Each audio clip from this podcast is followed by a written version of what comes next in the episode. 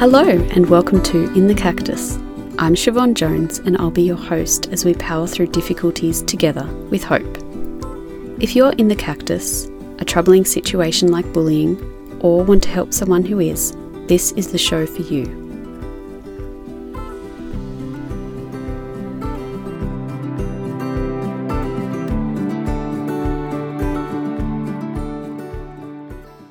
With so much research going on internationally and domestically, I wanted to know what Australia was doing about bullying at the national level. So, in today's episode of In the Cactus, we're joined by Dr. Natalie Swain, Chair of the Safe and Supportive School Communities Working Group. The SSSC includes representatives from the Commonwealth and all states and territories, as well as national Catholic and independent schooling representatives. The SSSC is coordinated by the Queensland Government on behalf of the Australian Government, Catholic and independent school communities. So let's get started. Natalie, thanks for joining us on In the Cactus. Thank you for the invitation. Can I ask you why bullying is such a pervasive aspect of social culture? And what can we do about that culture today? I think um, it's pervasive in that I it would be difficult to come across any kind of community or location or economic strata that didn't experience bullying, and that goes across all ages.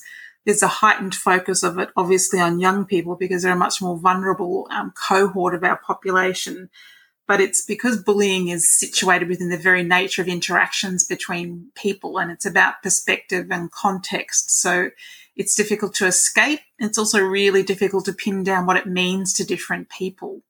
So it's not, there's no simple answer to that. And, and when you describe it in those terms, it can sound like an insurmountable problem, but it does start just with really simple pieces of your actions and conversations and behavior.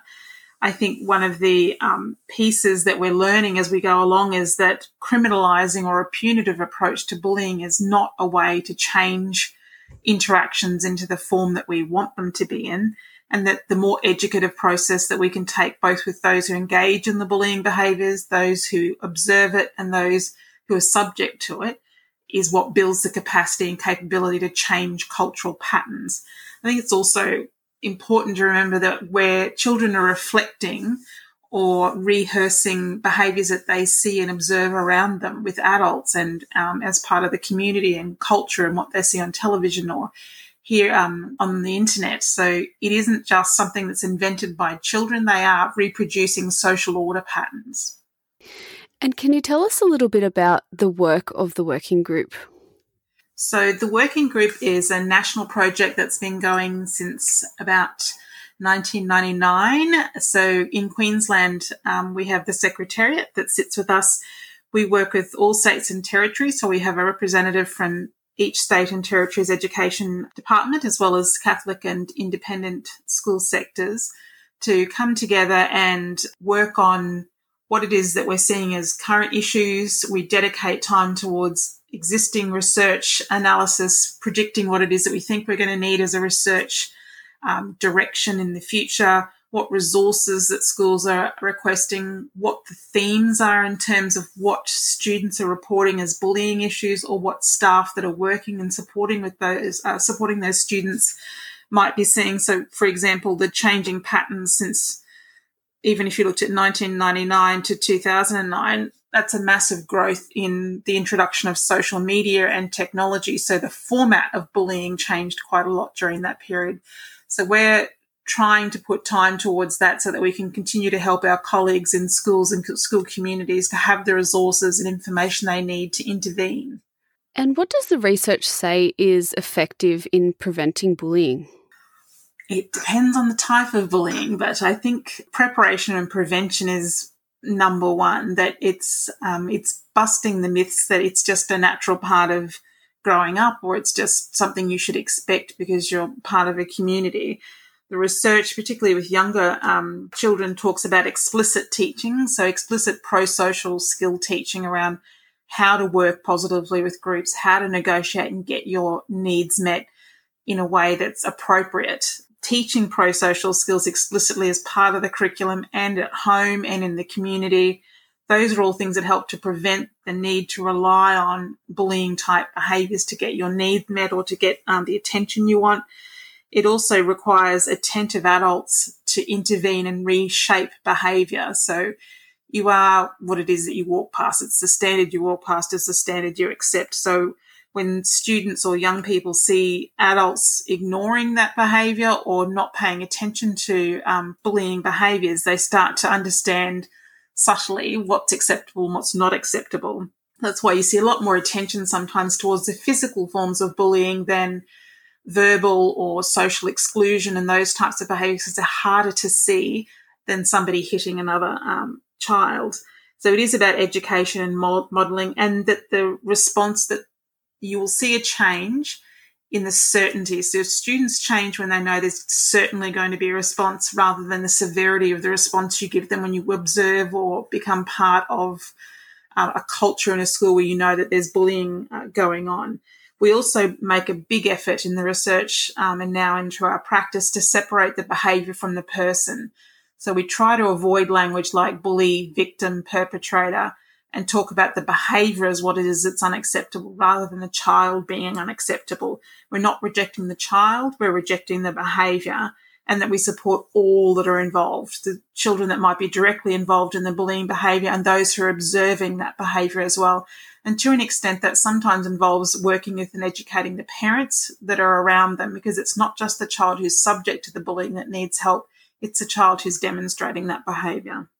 What is Australia working on to prevent bullying at that national level? And why is that coordination role that your working group is playing? Why is that so important, do you think? I think it's important because we've got um, staff in schools are really busy doing the normal day to day teaching work, and we need a dedicated team that's going to be looking at that work on a day to day basis and can constantly feeding in new insights, outcomes from research, and responding to issues that our um, colleagues in schools are raising as well.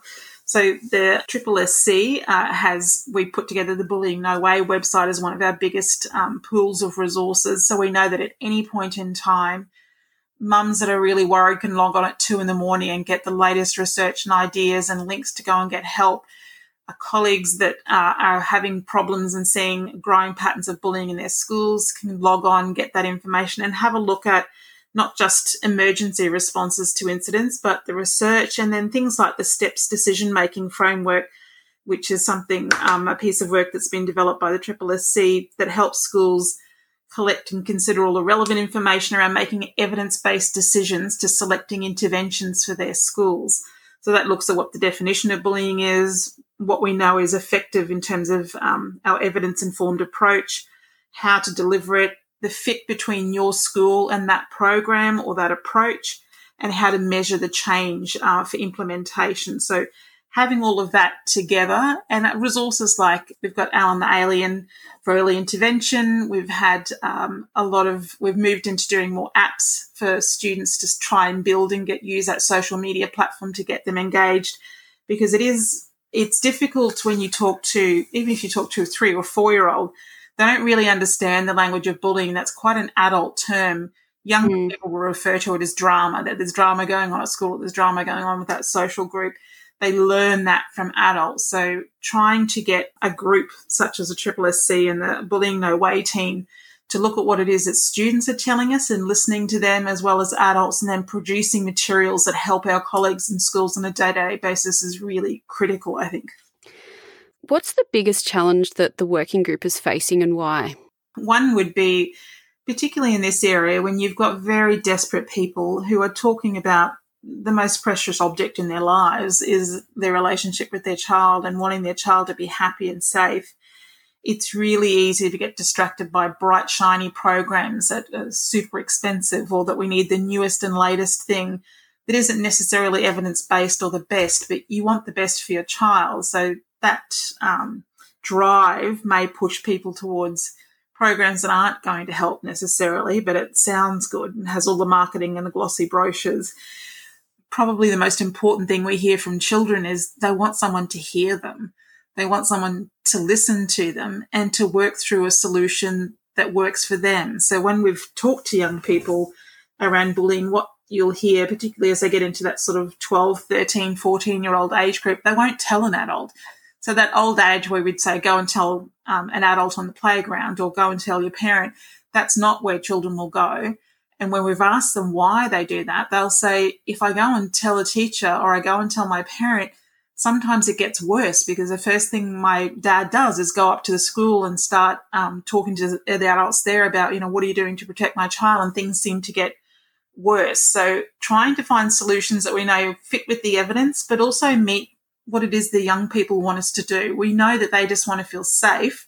Finding a way to do that that doesn't make their life more difficult or complex once they do tell us what's going on or become aware of it is quite a tricky, um, wicked problem to try and address. So, not applying adult solutions to the unique circumstances of young people is quite tricky.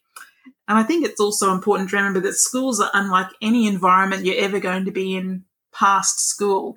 You're grouping very diverse groups of people together for long periods of time that would never necessarily choose to spend that volume of time together. So it's quite a different um, or yeah fake environment to what the rest of your life is going to be like. So trying to get them through that piece, but also give them the skills for longer term life uh, negotiation is going to be quite a challenge for many generations to come. I think because bullying doesn't just stop at the end of school. There's workplace bullying, there's bullying in the community.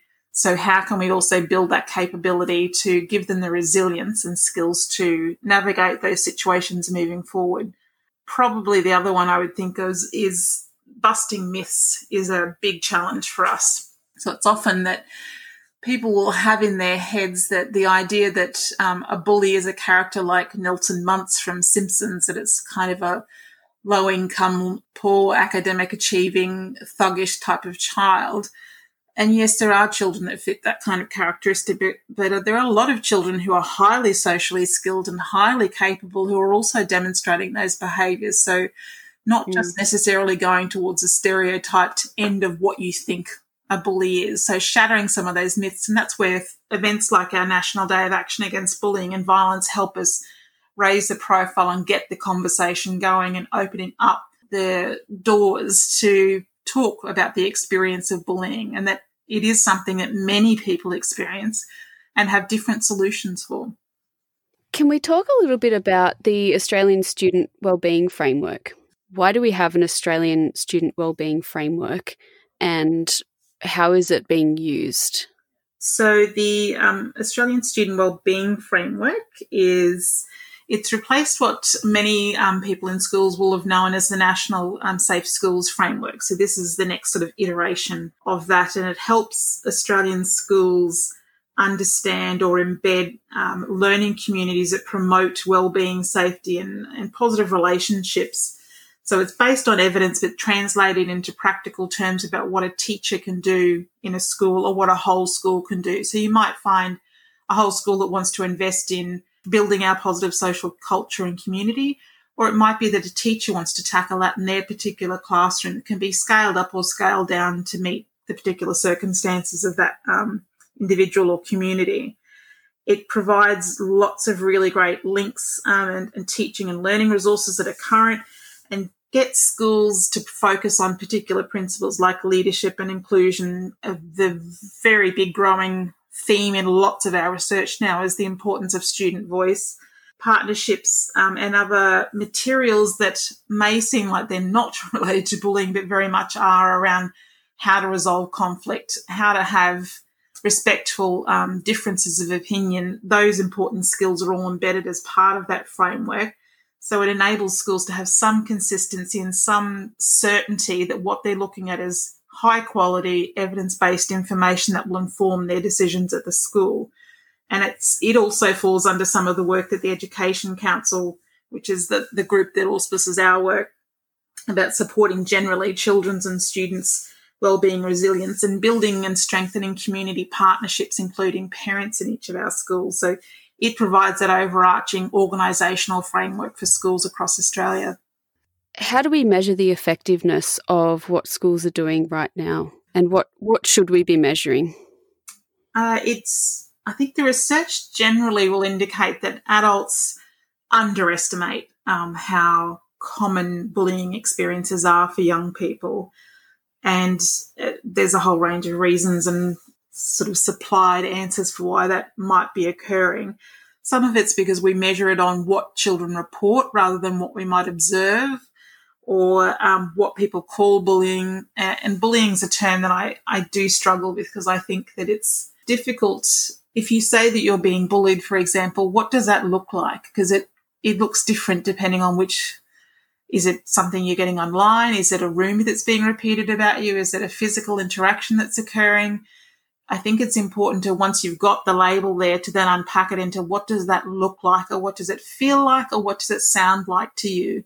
Once you've pinned it down, then it's easier to do the intervention rather than having this nebulous um, term of behaviour, which when you get into the area of outcome measures, you need to know what you're measuring. Uh, otherwise, you're just getting sort of, yeah, vague data that doesn't help you make that um, decision. I think if you're looking at measuring effectiveness, there's a whole range of different tools that you can use. And there's again some great resources on the Bullying No Way website um, for school communities if that's um, something they want to have a look at for their particular area. We have audit tools and school surveys. So in Queensland, for example, we have the School Opinion Survey. New South Wales has the Tell Them From Us survey.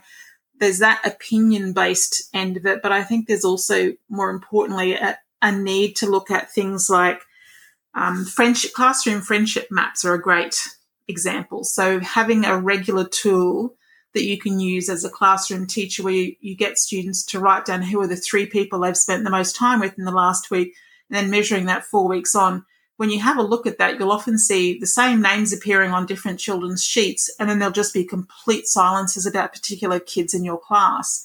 So those are children you know don't have the interactions or aren't having the relationships with other students and who are most at risk possibly of being bullied. So having a look at the changing names or the continued absence of some children's names down to that level is just as important as doing broad scale surveys or observational tools. It doesn't have to cost money. They're just simple paper and pen kind of uh, maps that you can get children to draw about who are the three friends that are in their friendship circle. That's as useful as doing large scale surveys. I think having goal setting for your school as well, so you can um, do interviews with students about the safest places they see in the school and the places they feel less safe, and then start looking at the environmental layout of your school um, to see where that changes over time if you respond to the information that students are giving you about where they don't feel safe and why that might be.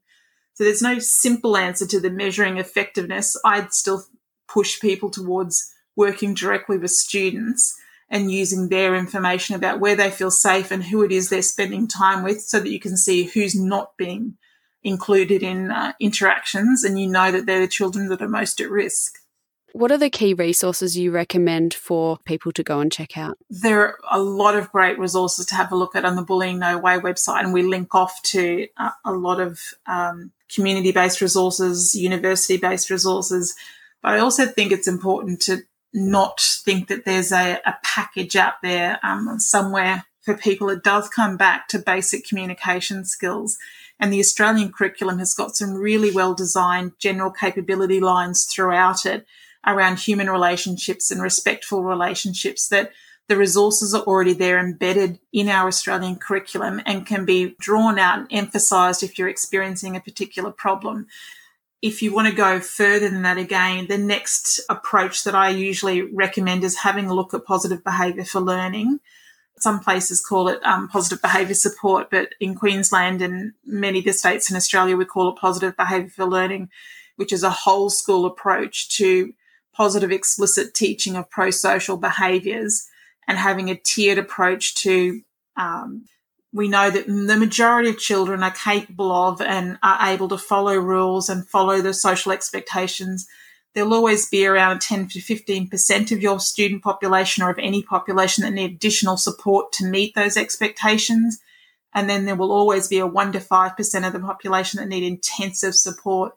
So those are the children that we know that we need to give much more targeted one to one explicit teaching, reinforcement, follow up, check in so that we know from day one we can do that intervention. I think it's also a model that um, research will show applies to adults as well, that they'll the majority of parents are very supportive and will work positively with schools. There'll be others that need a bit more support and then others that need more intensive support as well. That, so the ability to differentiate your levels of support and responsiveness need to match what it is you're doing with students as well, that you give that respect to everybody. So positive behaviour for learning is the other really um, great evidence-based approach we'd recommend for schools and parents.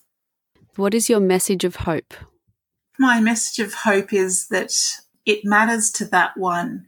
You might think as a child or um, as an adult that your voice or your interaction is just one swimming comment in the middle of millions that that person might hear, but it might be that one thing that holds that person together. So it, it is worth it stepping up, making a comment. If you're not confident enough to do it in front of the peer group, saying something to that child at a later point in time, taking them aside and having that conversation when you talk about um, students that are disengaged or at risk students, research will show one of the most effective interventions for those children is one adult who shows an interest and smiles warmly and says hello to them when they see them at school.